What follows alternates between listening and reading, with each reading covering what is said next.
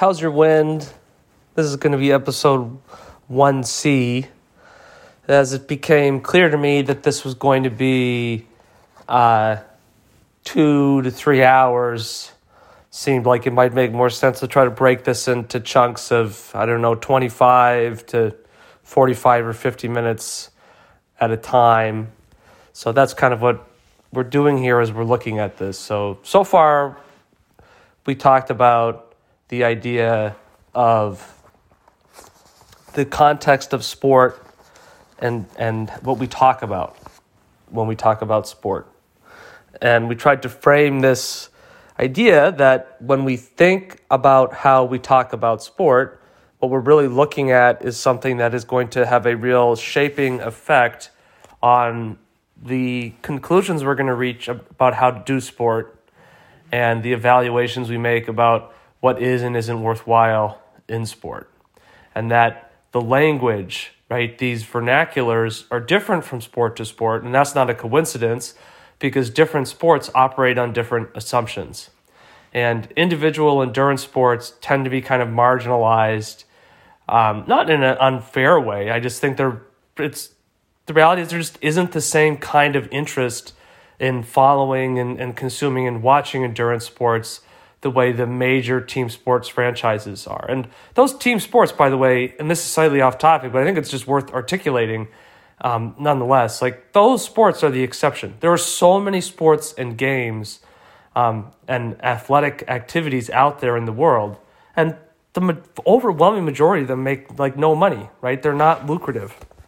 And the people who do them are, you know, physically exceptional and yeah, with the amount of funding and resources, they could probably push that to another level. But, you know, it comes back to the thing we talked about um, earlier, you know, like the idea that um, athletes of the 50s and 60s are somehow significantly different um, from athletes today. I don't think that's true. You know, Paavo Nurmi, you know, would he have run 1305? Would he have run 13 45 for 5,000 meters today? Would he have run 12?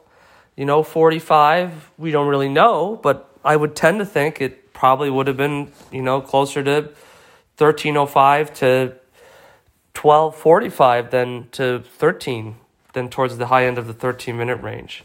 Um, and so when we're looking at this stuff and we're talking about it, right, um, we want to try to be contextualizing, right, this concept of perspective. And we could digress and speculate, digress and speculate forever about who could have done what in what context. And that's one of the appeals, clearly, of sports is we like thinking about the what ifs, the possibilities, and that kind of thought experiment, that sort of like sports fantasy realm is something that people find compelling. And I think that's reasonable. I don't think people should, you know, not do that um, you know, just because it's intangible and it's hypothetical and it's never going to happen. I mean, it's a part of the enjoyment that people get out of this stuff. But, you know, when we think about that and we think about what could have Paavo Nurmi, Paavo uh, Nurmi, excuse me, done in today's context, that's an on one hand a objectively unanswerable question, but I think it's subjectively answerable in the sense that it clearly would have been different because the way Paavo Nurmi trained was going to be a product of two basic things. And I think we can say this is true of how all athletes train in all contexts. It's a pro- product of how people talk about sport during that time and how that athlete chooses to A, act on and incorporate that, and then B, what the athlete chooses to push back on or try to do differently. And that's not to say that whatever they do differently is now somehow going to be, um, you know, directly innovative. But it is the case that doing something differently is just as heavily influenced by the conventional contemporary way of talking as is the way of thinking differently. Because if you're thinking differently, you have to think differently in response to something. You can't think differently unless you have something to compare that to in the first place, right? And that's what we're really trying to look at here um, with our first part, the path of discipline, right? We're saying melodramatically. And then uh, the second logical perspective on sport, which is the fuck it point of view. And I think, you know, this idea of screw it, it's not possible, it's not attainable, right? I can't apply that discipline model that that's this particular kind of thing that isn't for me, right? It's only certain people. Like I want to athlete, but I lack the capacity to discipline. Um, that's a mentality where just as if you're Paavo Nurmi or any athlete who is given credit for maybe innovating or coming up with new things, you're doing that in conversation and response to your you have to be challenging in some sense, going against the grain and conventional wisdom. Like we said, nobody's experience um, can really exist in a bubble. That's just not possible. We can't be isolated from the influence of other things. Um, that's not what sport is, and that's a part of what makes sport interesting. Is it's a social space that we get to share um, and navigate and think through over time. And we get to see when we study the history that we get to see what those changes look like and how different people respond to that, right? But this first logical pro- approach, right? The first logic, the path of discipline, that when you you know right sacrifice things, you pursue that path of athletic enlightenment, asceticism, you give things up, um, and we say no to temptations. Um, that that's ultimately what makes it possible to get there, right? In that we're fighting against our basic human nature, right? And you know, there's all kinds of world philosophies, axial age religions, you know, built on this question of, you know, left to our own devices, what will we do? And I talked at the end of the last segment, um, the last episode segment, about like this need to feel good. And I think that need to feel good is wired into us. If you think about Maslow's hierarchy of needs, you're looking at this psychological model of the idea that we experience motivations to do things not in an abstract philosophical way per se, although that becomes kind of connected as you move up those needs, but like neurochemically, right, we are experiencing feelings, right, urges to do things to meet needs, right? We have a desire um, to drink water when we're thirsty and that is just as definable and strong a need as it is to develop a sense of like why do i exist? Do i have sense of some sense of meaning or purpose? And we've responded you know positively to that in, in some instances. And then other people decided they just need to you know take an army and go conquer asia minor um, or what have you. And you know maybe not as healthy a response to that um, and maybe that's in one of the benefits of modern societies we've created all these spaces and opportunities for people to have healthier ways to engage with this. And sport maybe represents an opportunity to do this. But the discipline approach is inherently kind of exclusive. And it justifies its exclusivity by saying that, you know, you have this high percentile um, of people who can't be in the top percentile of performers. And maybe I said that confusingly, right? But like the 99% of the sporting population or the world population can't also be the top 1% of the world population and the sporting population, right? And so then we said, well, that first logic is to say, well, those people apply discipline. And that discipline is sort of a way, a coping mechanism maybe to say that like we can't do or experience the kinds of things that those people um, are doing, but it's not because maybe we're fundamentally deficient, it's because maybe we lack that discipline. Um, and I think that's okay to find ways to feel good about ourselves, and we don't have to tear ourselves down. So, in the pursuit of trying to feel good, I think we are put in a position where uh, sports are not going to be a path that allows most of, most of us to feel good um, most of the time. And I, it doesn't have to be like that. I, I really don't think it has to be like that. And that's a big thing to try to explore and prove is I think most people can have a very different experience in sport, both in terms of like the sort of intangibles and in terms of like actually their level of performance. I think most people are totally underperforming for reasons that have to do with like how do they think sport needs to be experienced rather than an actual like lack of ability or sometimes even you know it might not even be because of a some sort of fundamental lack of um, appropriate training intervention, although separating those is difficult because the discipline model is also a method of silencing. We talked about methods of silencing earlier, right? Where the discipline model basically says that, like, we study these top performers, they do these things, and because they're the only people who do them, and they're such a small percentage of the population, we can define those things as elite things. Um, and you know, most of you know the population like isn't going to do that, right? And so it's a method of silencing because it discourages us from like questioning the validity of that. Because the implication is that like, well, that is an act of discipline, as opposed to the idea that like those athletes are being uh, pushed to apply that discipline as a consequence of the expectations of the environment. Like, you know, for Pavel Nurmi to train in that way, you know, is it, is it important, you know, for athletes to exhibit a great amount of like labor and hard work because, you know, society, you know, would otherwise be too frustrated by the notion of people playing the games that they like to play but being able to make a, a lifestyle out of it. And in some rare but certainly noticeable cases, an extremely lucrative, um, you know, socioeconomically mind bending, um, chain, mind bendingly different uh, lifestyle out of that. So I think what we've seen over the last hundred years to 150 years of sport, right? This sort of the long century of modern sport has been that mass participation has increased.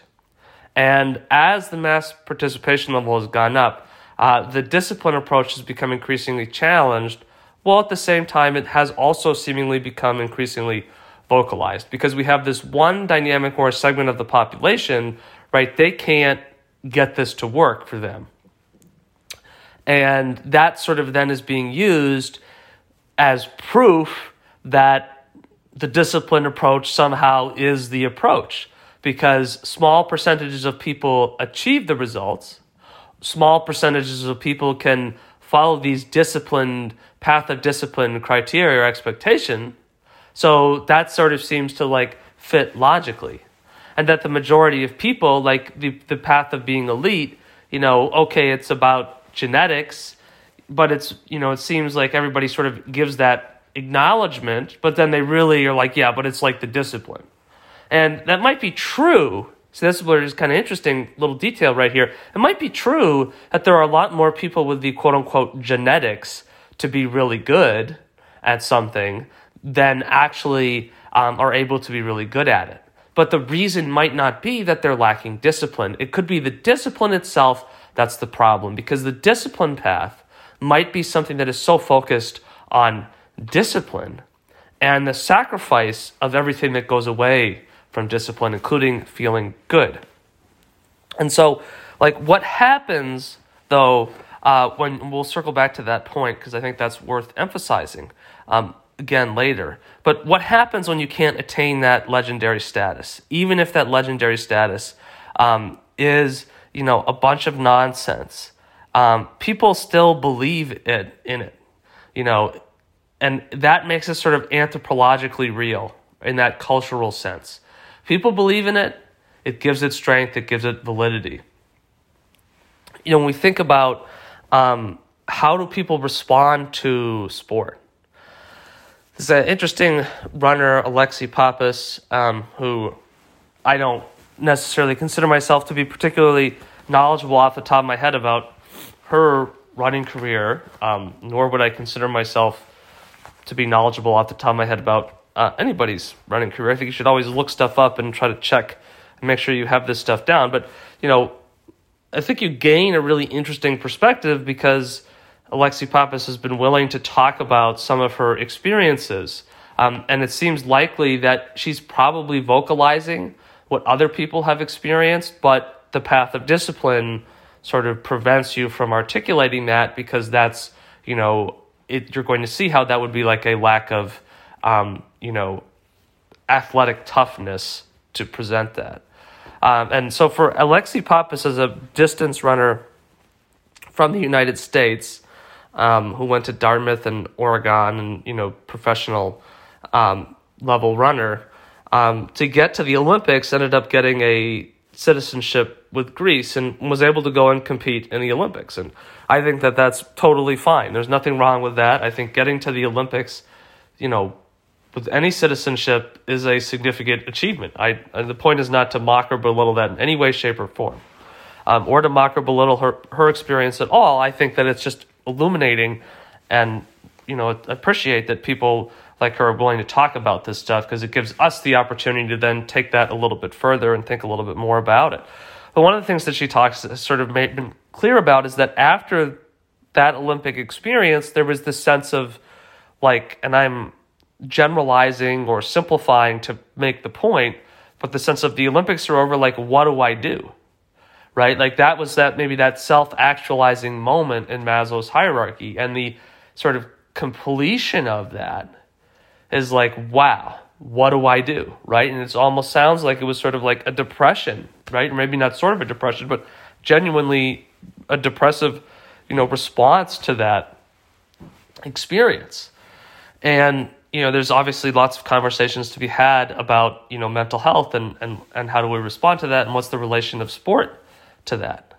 But I don't think that this really is a, something that really gives a lot of um, that really portrays the discipline approach in a great light because you have this athlete right who you know probably applied you know to you know although in many ways you know lexi pappas does not project as being this sort of like hyper disciplined you know individual but i think ultimately in the active training you know applied this discipline type approach because that's sort of what you do and you know, she talks about working with the coach who was also a former Olympian, and you know, within that context of like, uh, you know, inherited understandings within cultural groups, that discipline approach is definitely there.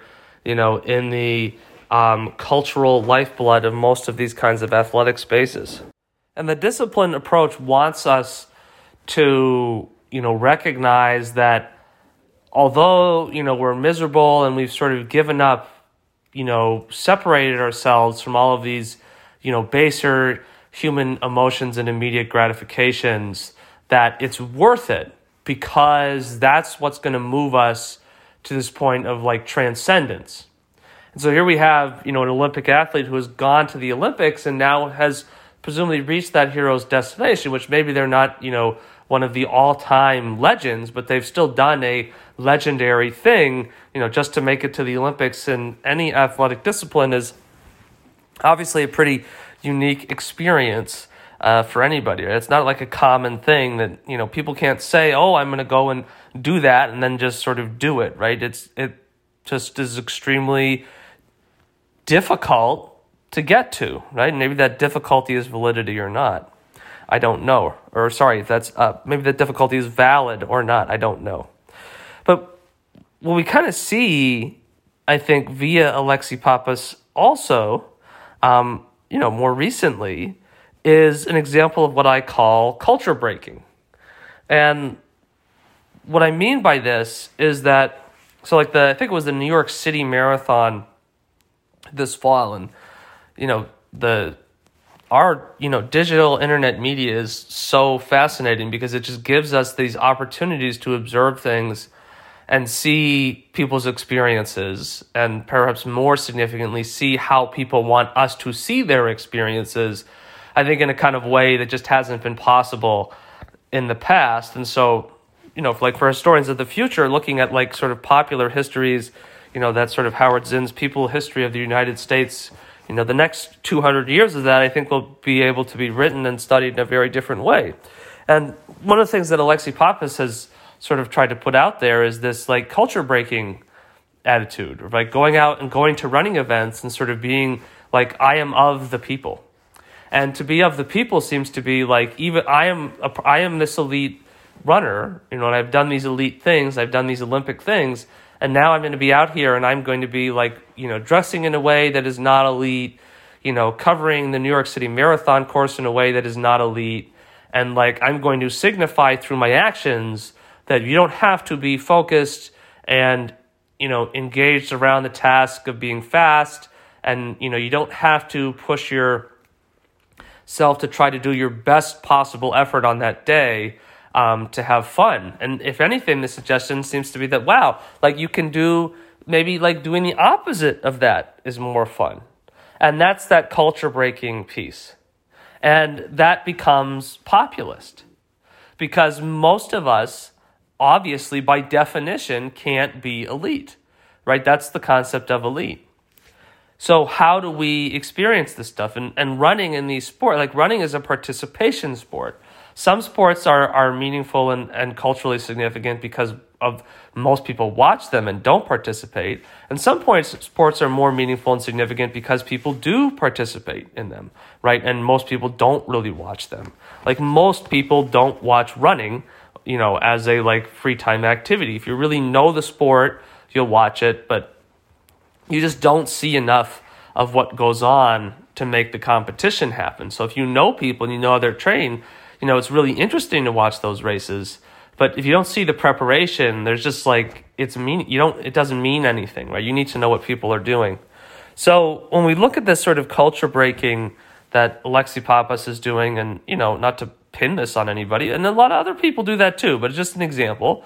Um, and I think it's interesting because it's sort of something that seems to have become more, you know, sort of represented in her experience following that kind of like questioning of like, okay, I did this Olympic thing, like the path of discipline got me here, but there's nothing here, right? Or nothing that I feel is meaningful enough to feel like there's something here. But when we do that, right, is there this problem where are we like taking away from the dignity and the rigor that other people are hoping to find? You know, because I don't consider myself to be an elite level athlete. So there will be people out, you know, and, and my fitness is variable. I mean, that's just the way it is. You know, I, I don't think there's anything, you know, I don't think there's anything wrong with that.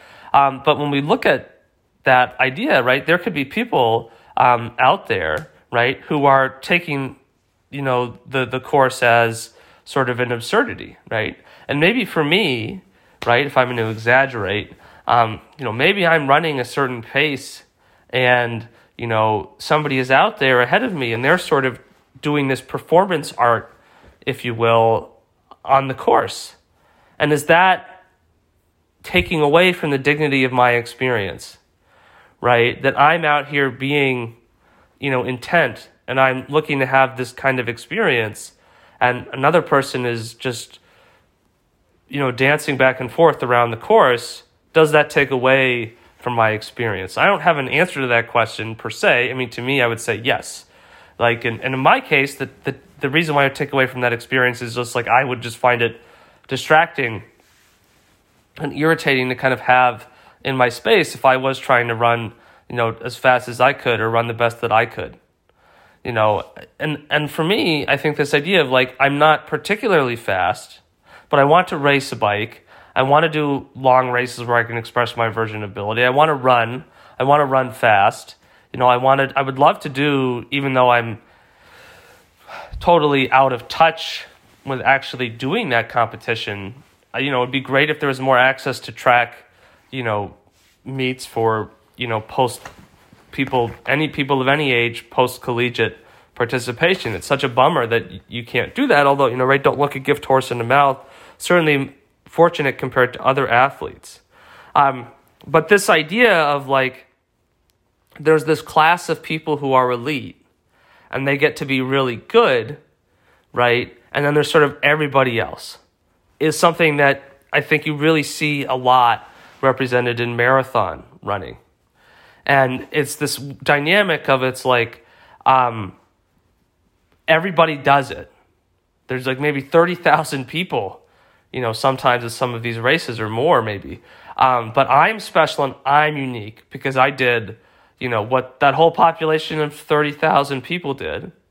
But it also doesn't matter how fast you run, right? It's just supposed to be fun, right? We're just supposed to be out there and have fun. And then gravel racing, which has, I feel, developed over the last 10 years, but it seems like really in the last five years, has really started to accelerate that development.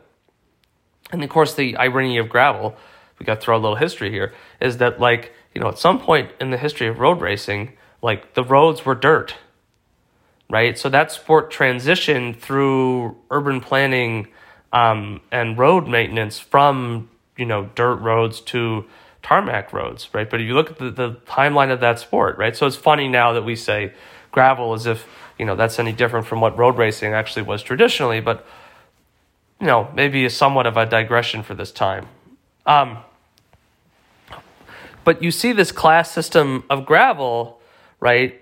You know, it sort of seems to have moved really aggressively to create this pros Joes divide. And I went and I did the uh, Unbound 200 race this past summer in Kansas, and uh, with a couple friends of mine, and showed up, and one of them, you know, got their entry, and they had pro um, you know, labeled on their um, their race number, and they were like totally confused, right? And I, I mean, I was confused too. I'm like, wow, they didn't like communicate this to you or whatever, right? And then you went on the website, and they had a list of the pros in the race, and she was listed on, under that category. Which, on the one hand, you might say, oh, that's flattering, but on the other hand, it's funny because this person didn't have a concept of themselves at the time as, oh, I'm a professional gravel racer right? But so they're really, but nonetheless, there's somehow some criteria, some filtering process.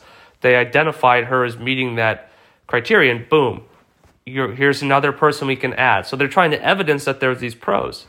You know, and I happen to have trained with this person a reasonable amount, and it was sort of funny that you know, and I don't don't feel, nor do I, frankly, do I want to have a pro thing on my race number. That's not my level of interest. I just want to do do the race and you know have the and actually race right? And just being pro and stuff like that is just not meaningful to me. Um but like i'm a joe right? I guess by definition. Um, and in cycling you see this really interesting distinction of people are obsessed with calling themselves pros because there's no prs right? So running is a beautiful sport because you can just like sort through this and it's like well if you can't run blank then you can't run blank and that's that. But in cycling, it's much easier for people to sort of like, you know, delude themselves collectively into believing levels of ability. And then you kind of get to that, you know, concept of like, well, you know, who can and can't identify as a pro, right? Is pro this objective thing or is pro this form of like, you know, status or privilege? And if it's a form of status or privilege, aren't we kind of at a cultural point where anybody can you know lay claim to things that make them feel good because it makes them feel good right so maybe i can maybe i should start promoting myself as a pro um, which I, I wouldn't actually do that i'm just being silly um, but this culture there right is like it's supposed to be fun and i feel that i'm sort of relegated to the it's supposed to be fun category because i'm not fast enough if you will um, but I also think that that's kind of like weird, right? So I don't feel that the people around me are not trying to ride hard. I, I you know, I feel like that's what's going on. But this like external perception is like if you're outside of the top, you know, percentile, but you're just out there to have a good time. Right? And that's really it. And I don't know how valid that point of view really is. Like I don't, you know, I'm sure other people probably relate to my experience. The sense of like, well, I want to race. Like I like racing, and I don't happen to have the circumstance or the capacity, you know, whether through through genetics, whether through training, whether through ignorance, whether through injury, whether through age, whether through any number of other things to maybe be in that elite category. Maybe through just the fact of statistics, right? Statistically, some of us are going to get bumped out of that, even if we are really good. Um, and so, but there's this pressure, right, of this divide. And it's like very ostracizing, right? And, you know, makes you, it's like a weird, it doesn't make, it doesn't make me feel very good to want to go to these things. And I want to have the, like, what I feel is this experience of the sport, of going out and like really applying the fitness fully through the experience of racing. And people would say, well, you can do that but it's sort of like okay but if like nobody else around me is going to race because there's this social pressure to like signify that you're having fun and be chill like that kind of takes away from that, right? And then at a certain point, it's like, well, why am I even here paying money to do this? Like, if nobody else at my level is going to really actually try to like agree to play, right? I may as well go home and play solitaire, right? Go out and ride my bike on my own and, and try to, you know, go out and do battle with different KOM lists in the area where I live. And but like you see this sort of like weird attitude of, you know, this like counter culture, culture breaking towards the path of discipline stuff, like in, like this keyword captioning behavior where you have to on your um, if you use media right about sport, which I don't think is bad. You know, I think Strava is pretty cool. It's definitely add a lot of like, you know, to me a lot of interest and and depth to the experience, and it's nice to see what other people are doing, which is kind of I guess what we're talking about is that like seeing what other people are doing is meaningful, but it's this thing where it's like you're not allowed to be competitive with people because it's unhealthy, right? And that you know you have to signify immediacy, the satisfying experience, um, and you have to say that you realize like it doesn't need to be painful, right? And and there's this like nowness right? Nihilism and hedonism, right? There is no God. I can run the course backwards. You know, it's it's it's it's like a bacchanalia, you know, and, and like people are literally getting drunk on these courses. You know, they're handing out beers. And when I did the gravel worlds on the thir- uh, the 50k run this year, um, they, you know, at the halfway point, I was bummed out because I was hoping for like orange soda, um, which is whatever, right? It's nice that people are out there giving stuff out. I'm not nope not going to complain about that per se, but you know, something. Well, what is here? Well, they have beer and they had shots of Fireball whiskey. I mean, I'm not going to drink that. And I saw some other people come through and they they drinking. I said, and I said to the person at the checkpoint, um, I said, well, like, you know, what happens if these people, you know, get like drunk, like or like, you know, black out. I mean, people are going to be pretty dehydrated and you're just going through this checkpoint in the middle of summer and you can just drink whatever you want. And their was reaction was pretty dismissive, which is fine. They probably thought I was a loser because I wasn't drinking anything, so I just continued on my merry way. My and I found that you could get as absolutely miserable and destroyed um, as is humanly possible, basically without having any alcohol, just by continuing to try to complete the course. Um, and then the next day in the the the ride in the the, the whatever was called the 150 mile ride it was like the same thing. You know there were people you know out there drinking on the course and it's just like wow. I mean it's all that's when it's like kind of becomes to me a little bit scary because it's like you know people are now commuting around on bicycles at you know 15 to 35 miles an hour depending on what the course is like at any given section like people could really hurt somebody or hurt themselves, but I guess you maybe have to accept the norms of the culture if you want to participate to some extent.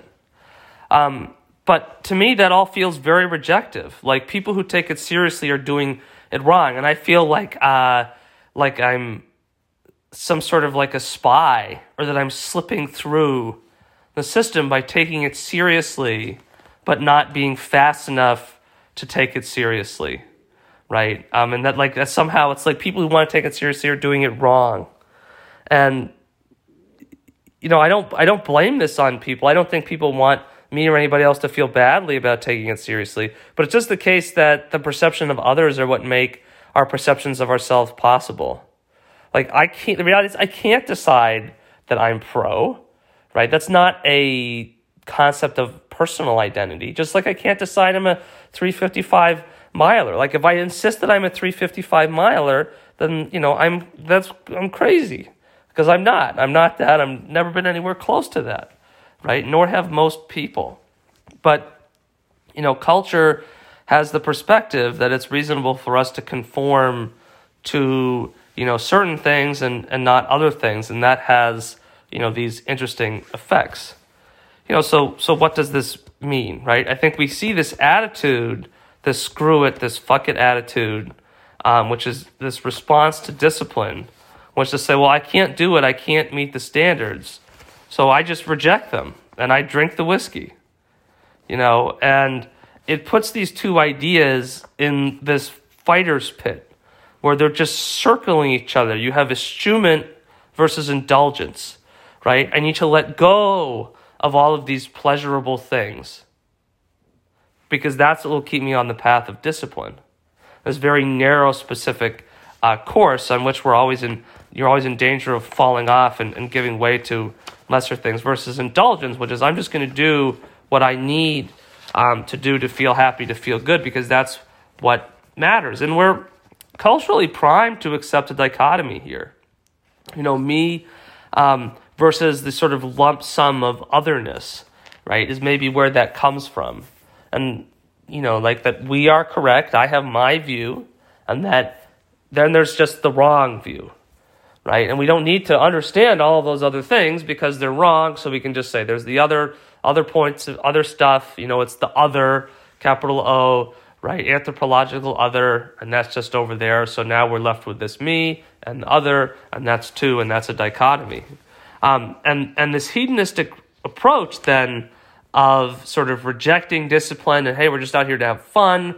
We're out here to have an experience. Like it doesn't matter um, what people think. Um, you know, is like both an alternative and not an alternative. So it's an alternative in the sense that it's definitely not the discipline approach, right? So you're still doing these events, you're still moving from the start line to the finish line, you're still doing activity, okay? Um, but it's like not discipline, right? Because you're not giving these things up, you're going to drink shots during your race. Um, and I saw when I did the Unbound, actually at the end of the Unbound, I saw um, a you know like sort of statist uh, rider who may have been doing the lifetime Grand Prix thing, like taking shots from the side of the road going into town at the end of the race, as I was you know furiously trying to you know end my mud gear whatever chaos of a day that was um, that was a little shocking to see that. I mean, not, and just shocking. You know, I mean, it was not what I would have expected, but, you know, maybe, right, that's the problem, is my expectation, right? But they were signifying that they were out there to have fun. So then you have this other thing of sort of like the professional relating to the people, right? And so it was this kind of like an Alexi Pappas in gravel moment, maybe. But there's also this way in which the hedonistic approach is not an alternative. And I think it's not an alternative because like it's asking you to give up the aspiration of becoming more capable. Which, you know, may someone but that's alternative, right? To you aspiration versus not aspiration. But you no longer make um, a once impossible thing doable, right? You make a potentially hard thing easy by taking it easy. So it's not an alternative because an alternative to me, and I think I would suggest that we could all maybe consider using this, an alternative would maybe be truly best defined as something that like gets you to a desired outcome, but through a different means. This hedonistic, nihilistic, bacchanaliast approach is not then an alternative because it's just saying it doesn't matter what the outcome is. You can do the training and preparation and oh, you just go out there and have have fun and you know don't don't push it right and that's fine if people want to do that right but we're saying that then there's this like toxicity of like you're pressuring other people into like no you need to be chill and you need to be having fun and you can't be you're taking this too seriously and it's like i don't need an intervention because i'm taking it seriously and the people i know who are into this stuff um, and aren't pro, quote unquote pro, or aren't world class. Um, they don't need intervention because they're taking it seriously. Like that's what they want to do. And if anything, I think a lot of them would like to, you know, go to events and have people around their level who also really want to do battle in these races because, you know, for a lot of people, that's what is fun and meaningful. Like, you know, covering five miles is hard if you do it using only one hand and you drag yourself, you know, across, you know, broken glass but it's easy if you have somebody to put you in a helicopter and fly you from point A to point B. right? So this idea of like, you know, completing a distance is inherently challenging. Well, that's true, you know, at some level, right? And if you're out of shape, right, you might find, you know, running three miles or riding for 90 minutes to be like exhaustive, right? But then you get to a point where just covering that distance anymore isn't an achievement. And so then the goal is to, well, what can I do that's a little bit more? And that fits into that hierarchy of needs that I think that we are wired to feel good. That's something that we want to do. And when we're trying to understand like these two approaches, you know, what are we really left with? Are we left with like a A B model that some of us will be disciplined and some of us will not be disciplined? And that's just kind of how it is. But what I would suggest here is that this concept that it's this A B model is totally a product of culturally self selected evidence. That because sport developed in this kind of like Victorian industrial period, where there was like a relatively or a comparatively infantile understanding of sport physiology which isn't to say that the people studying it were dumb, right? But like the level of progression in that knowledge was, you know, beginning, it was rudimentary. And you have this like Victorian classist issue of you had, you know, non social elites participating in sport, right? And this comes back to the whole, you know, hurdling over glasses of champagne, um, you know, thing from Chariots of Fire. But you know these non-elites and then you had these you know social elite people who wanted to participate in sport and so sort of introducing these expectations of like victorian propriety you know in western culture may have also had an impact on that and right in western culture because that's where we're seeing the industrialism and the emergence of this leisure time that's why western culture ha- has had such like a sourcing effect on athletic norms and so this idea of like discipline and you know comportment um, becomes important, right? And so we have this selective pressure. Isn't the selective pressure of competition? It's the selective pressure of social expectation.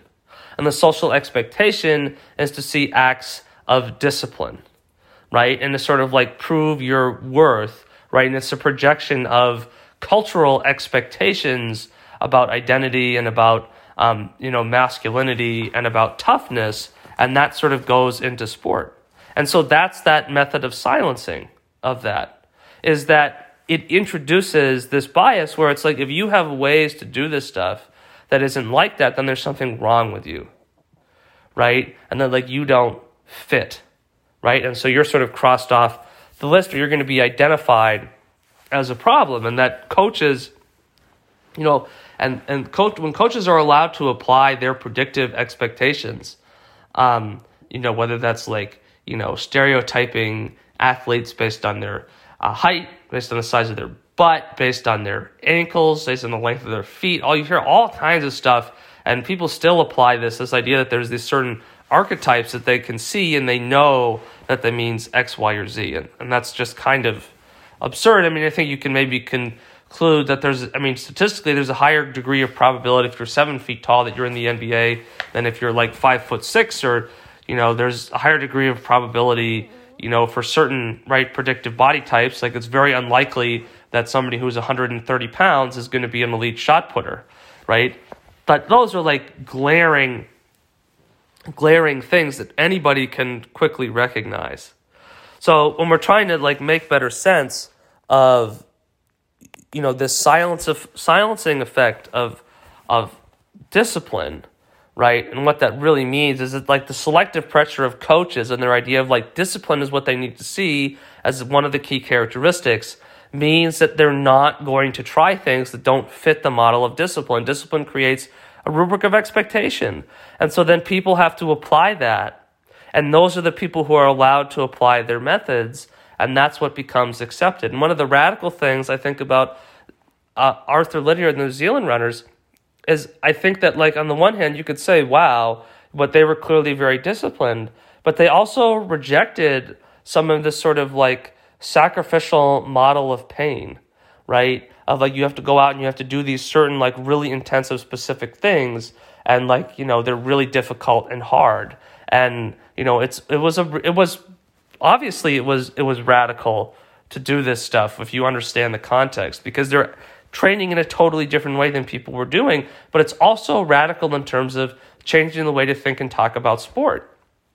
Because now it's not about like these performative acts of like intensity and like where you're like performing like ritualistic sacrifices of soul by like torturing yourself with these like extre- like finding the most physically disruptive and painful way to train but instead they're pulling it back into the state that it has to feel easier because how else could they sustain that kind of work over a long period of time, which was the whole concept of their training strategy.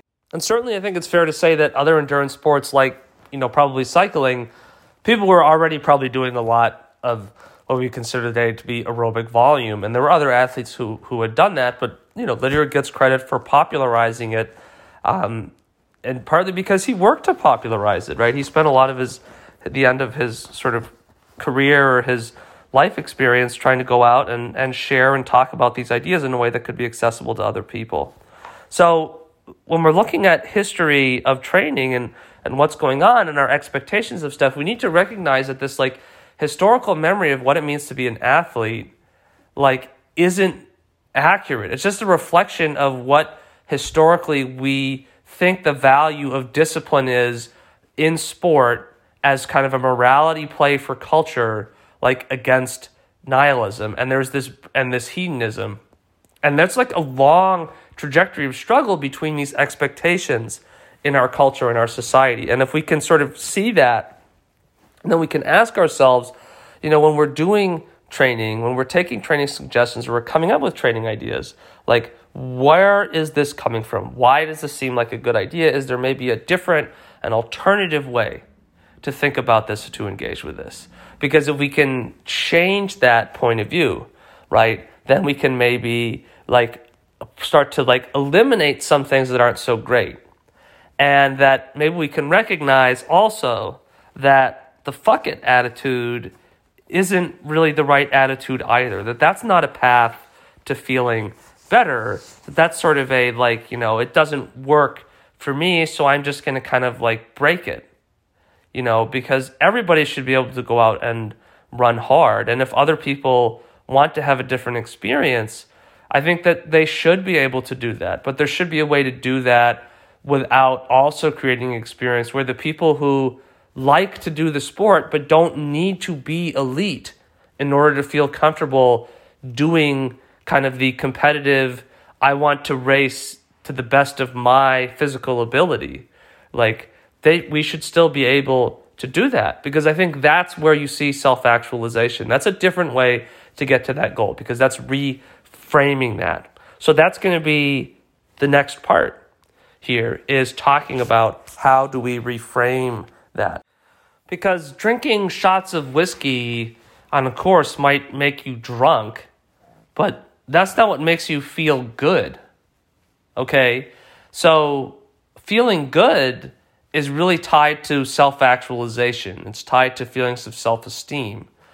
And yeah, there's like obviously a commercial benefit to like associating alcohol with sporting events because you can drink and you can like feel better about the fact that you're drinking because like even though it's like alcohol is probably not like the best thing to consume too frequently and you know drinking lots of carbohydrates and alcohol is probably also not that great just from like a body mass standpoint right? Um, well you're exercising so this kind of can play into the idea of oh like it cancels itself out and there's a lot of marketing around that like you know michelob ultra like to you know basically wants you to know that if you really want to be a complete athlete you need to drink alcohol um, but that kind of idea of like what does it mean to feel good so the discipline approach, I don't think really lets us feel good.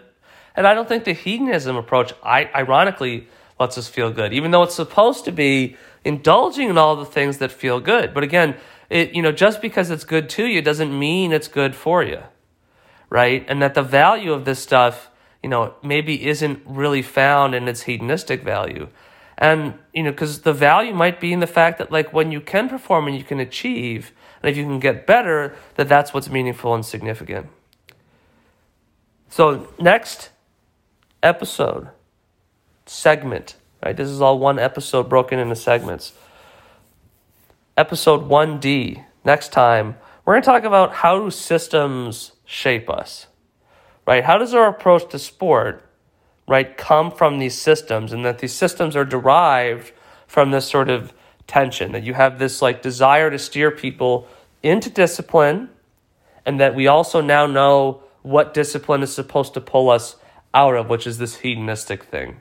And that we're experiencing now this sort of, you know, insider outsider, this sort of like elite permission, right, to be serious, and then sort of the other folks, you know, who are, you know, the goal is to just go out there and, and have fun and and, you know, find another way to drink lots of alcohol, right? And, you know, that's fine, I guess, right? You know, is you know, no absolute moralities probably in the world. So if you want to drink, that's fine. Just don't drink a bunch of whiskey and then take me out on my bike going around a corner because, you know, I didn't sign up for that. So hope you're enjoying what we're talking about. Hope this is thought provoking, right? Where do you see hedonism out there, right? In your experience, I think is probably something that everybody could think about, right? Where do we see that connection? right? Do we like feel a sense of guilt over doing that? Do we feel that we need to do more to experience discipline? And is that tension and that sense of guilty conscience that maybe comes from that, is that affecting our ability to engage with this? And are we like, is it stopping us from reaching a point of balance?